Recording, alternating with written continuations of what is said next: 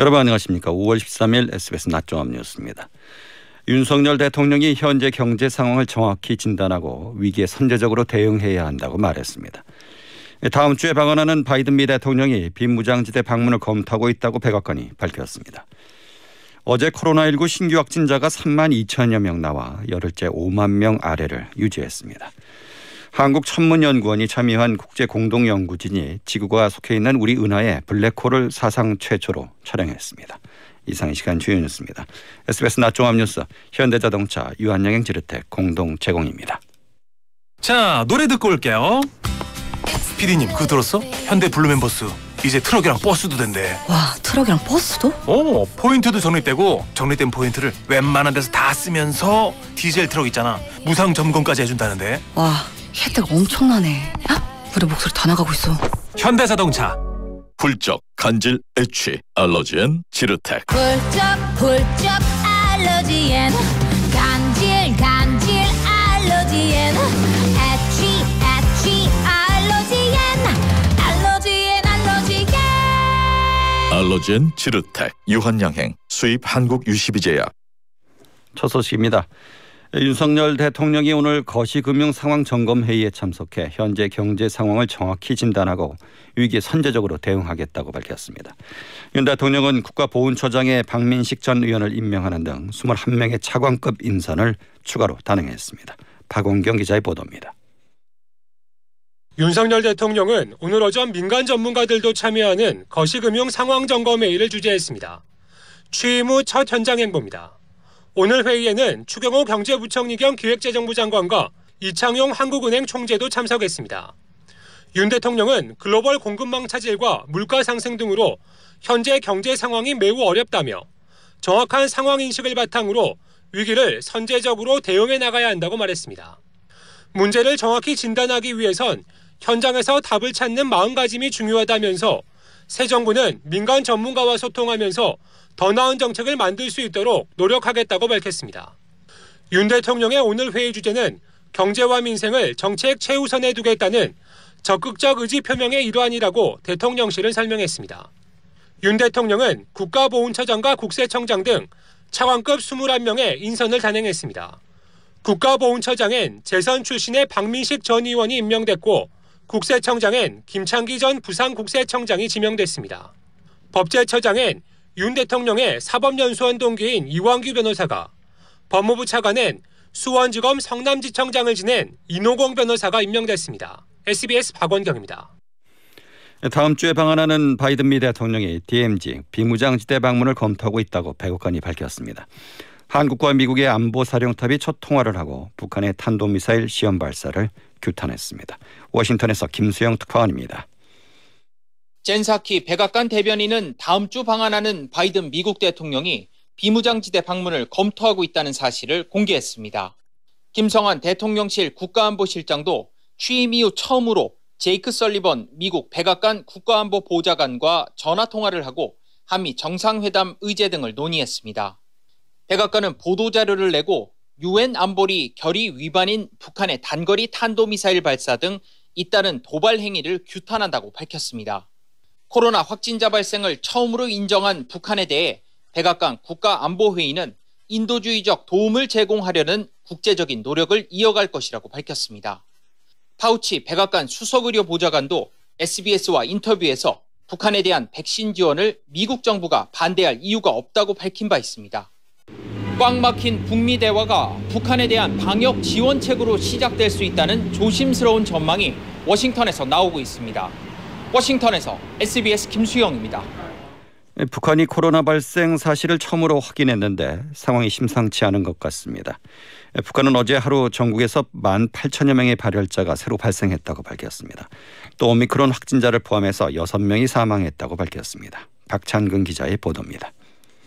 북한이 어제 하루 전국에서 1만 8천여 명의 발열자가 새로 발생했다고 밝혔습니다. 조선중앙통신은 지난달 말부터 원인을 알 수 없는 열병이 전국적 범위에서 폭발적으로 전파돼 짧은 기간에 35만여 명의 발열자가 발생했다고 밝혔습니다. 중앙통신은 그 가운데 16만 2,200여 명이 완치됐다면서 현재까지 18만 7,800여 명이 격리와 치료를 받고 있다고 전했습니다. 또 오미크론 확진자 1명을 포함해 6명이 사망했다고 전했습니다. 김정은 총비서는 어제 국가 비상방역 사령부를 방문해 이 같은 내용을 보고받았다고 중앙통신은 전했습니다. 김 총비서는 열병이 수도권을 중심으로 해 동시다발적으로 전파, 확산됐다는 건 방역 체계에 허점이 있다는 걸 보여준다고 지적했습니다. 북한은 어제 김 총비서 주재로 당 정치국 회의를 열고 북한에서 코로나 환자가 발생한 사실을 처음으로 인정한 바 있습니다. 하지만 이런 상황에서도 북한은 무력 시위를 계속하고 있습니다. 합참은 어제 저녁 6시 29분쯤 북한이 평양 순안 일대에서 동해상으로 단거리 탄도미사일 3발을 발사했다고 밝혔는데 최고 고도 90km에 비행거리 360km, 속도는 마하 5 정도로 탐지됐습니다. SBS 박찬근입니다. 어제 코로나19 신규 확진자는 3만 2천여 명으로 열흘째 5만 명 아래를 유지했습니다. 정부는 해외 입국 전후의 코로나19 검사 기준을 완화하고 먹는 치료제 100만 명분을 추가로 구매하기로 했습니다. 김덕현 기자입니다. 코로나19 신규 확진자는 어제 3만 2,451명 나왔습니다. 2주 전과 비교하면 29% 줄어든 수치입니다. 정부는 이런 유행 완화 국면을 고려해 다음 달부터 국제선 운항 횟수를 이달보다 주 230편이 더 많은 762편까지 늘리기로 했습니다. 오는 23일부턴 입국 전 PCR 검사 외에 신속 항원 검사 결과도 인정하고 다음 달부턴 입국 24시간 이내에 해야 했던 PCR 검사는 3일 내로 6, 7일차 신속 항원 검사는 권고 사항으로 바뀝니다. 또 만 12세에서 17세 입국자는 2회 접종 후 14일이 지나면 접종 완료로 인정하기로 했습니다. 만 12세 미만은 접종 완료한 보호자와 동반 입국하면 격리가 면제됩니다. 다만 긴장을 놓쳐선 안 된다고 방역 당국은 당부했습니다. 정부는 요양병원 1,165개소에 대해 환기시설 설치 등 실태조사를 실시할 방침입니다. 아울러 먹는 치료제 100만 명분 추가 구매를 추진하고 오는 16일부턴 기저질환자의 경우 팍스로비드는 12세 이상, 라게브리오는 18세 이상으로 처방 대상을 늘릴 예정입니다. SBS 김덕현입니다. 윤석열 대통령은 어젯밤 열린 제2차 글로벌 코로나19 정상회의에 화상으로 참석해 시급히 백신이 필요한 국가들에게 충분한 공급과 안전하고 빠른 접종을 지원하겠다고 말했습니다. 그러면서 종식을 위한 국제사회의 일원으로서 책임과 역할을 다하겠다며 코로나 대응단체에 3억 달러 우리 돈으로 3,800억 원 상당을 기여하겠다고 밝혔습니다. 정상회의엔 바이든 미 대통령을 비롯해서 독일과 일본, 캐나다 등 각국 정상이 함께했습니다. 경찰이 용산 대통령 집무실 인근 집회에 대해서 금지 통고한다는 내부 방침을 유지하기로 했습니다. 서울경찰청은 최근 용산경찰서 등 일선에 대통령 집무실 인근 집회가 신고가 들어오면 금지 통고한다는 구두 지침을 공유했습니다. 서울경찰청은 법원이 성소수자 차별 반대 시민단체의 집회 금지 통고 처분 집행정지 신청을 일부 인용한 데 대해 법무부의 지휘를 받아 어제 즉시 항고했습니다. 앞서 법원은 집무실 100m 이내 구간에서 행진을 허용했습니다. 경찰은 내일 집회에 대해서는 법원이 허용한 범위에서 관리할 방침입니다. 전 세계 시가총액으로 열 손가락 안에 들던 가상화폐 루나와 테라의 가치가 최근 불과 일주일 사이에 휴지 조각 수준으로 폭락했습니다. 그런데 간밤에 간밤에 이 두 화폐를 발행했던 기업이 거래를 일시 중단시켜서 시장 불안을 더 키웠습니다. 보도에 임태우 기자입니다. 가상화폐 루나와 테라를 발행하는 블록체인 기업인 테라폼레스는 두 화폐 거래를 일시 중단시켰습니다. 이 중단에 앞서 테라폼레스는 이번 폭락 사태를 유도한 외부 세력의 공격에 대비하는 작업을 한 뒤 시스템을 재개하겠다고 공지했습니다. 지금은 시스템이 재가동됐지만 루나와 테라 투자자들은 시장에서 퇴출된 게 아니냐며 한때 불안에 떨었습니다. 외신은 테라폼렉스가 폭락 사태를 막기 위해 15억 달러 우리 돈 약 2조 원 규모의 자금을 조달하는 게 쉽지 않자 모든 거래를 잠깐 멈추는 시스템 중단이 해결책의 하나로 거론됐다고 전했습니다. 루나와 테라는 법정 화폐인 달러의 가치에 연동되도록 설계된 가상화폐로 시장에선 안정적이란 평가를 받아왔습니다. 하지만 1달러 가치를 유지해왔던 1테라는 현재 균형이 깨져 30센트 수준에 머물고 있습니다.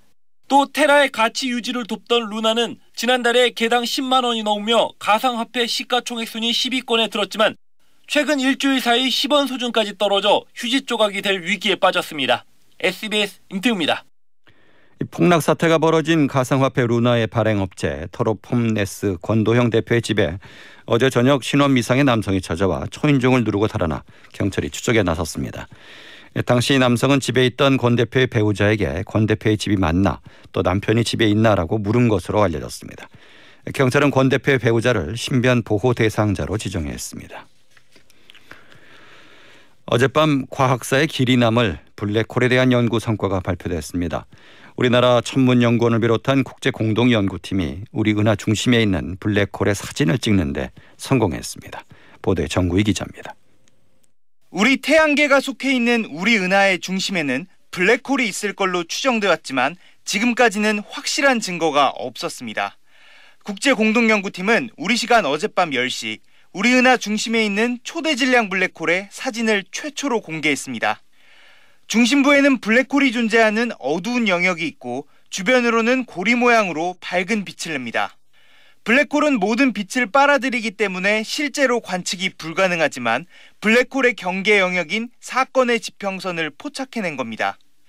블랙홀은 별자리인 궁수자리 부근으로 지구에서 2만 7천 광년 떨어져 있고 질량이 태양의 430만 배에 달하는 것으로 나타났습니다. 우주를 뒤덮은 두꺼운 가스층과 먼지에 가려져 지금까지 이 블랙홀의 존재를 확인하기 어려웠지만 전 세계에 퍼져 있는 전파 망원경을 하나로 연결해 성능을 최대로 끌어올려서 사진을 찍는 데 성공했습니다. 가장 놀라운 점은 2019년 4월 최초로 공개된 M87 은하의 블랙홀과 구조가 굉장히 비슷하다는 겁니다. 지구에서 5,500만 광년 떨어진 M87 은하는 타원형 은하로 나선 은하인 우리 은하와 구조가 다르지만 그 중심부에 있는 블랙홀의 구조는 꼭 닮아 있습니다. 3년 전 최초로 포착된 블랙홀에 이어 우리 은하 블랙홀까지 비슷한 구조로 존재하는 게 밝혀지면서 100년 전 블랙홀의 존재를 예측했던 아인슈타인의 상대성 이론이 다시 한번 증명됐다는 평가가 나옵니다. SBS 정구희입니다. 러시아와 국경을 맞대고 있는 핀란드가 중립국 지위를 포기하고 북대서양 조약기구 나토에 가입하겠다고 선언했습니다. 러시아는 즉각 핀란드의 나토 가입은 명백한 위협이라며 군사 조치 등으로 대응하겠다고 경고했습니다. 김영래 기자입니다. 러시아의 우크라이나 침공을 목격한 핀란드가 나토 가입을 공식화했습니다. 사울리 니니스퇴 핀란드 대통령은 나토 가입으로 핀란드의 안보가 강해질 거라며 지체 없이 나토에 가입해야 한다고 말했습니다. 러시아는 앞서 나토의 동진이 자국의 안보를 위협한다는 명분으로 침공을 강행했는데 직접 국경을 맞대고 있는 핀란드가 나토에 가입하게 되면 오히려 역풍을 맞게 되는 셈입니다. 러시아 정부는 핀란드의 나토 가입은 러시아에 대한 명백한 위협이라며 격하게 반발했습니다. 또 군사 기술적 조치를 포함한 강경 대응에 나서겠다고 경고했습니다. 이런 가운데 유엔 인권이사회는 47개 이사국 가운데 33개국의 찬성으로 우크라이나를 침공한 러시아의 민간인 학살 등 전쟁 범죄 의혹을 조사하기로 결의했습니다.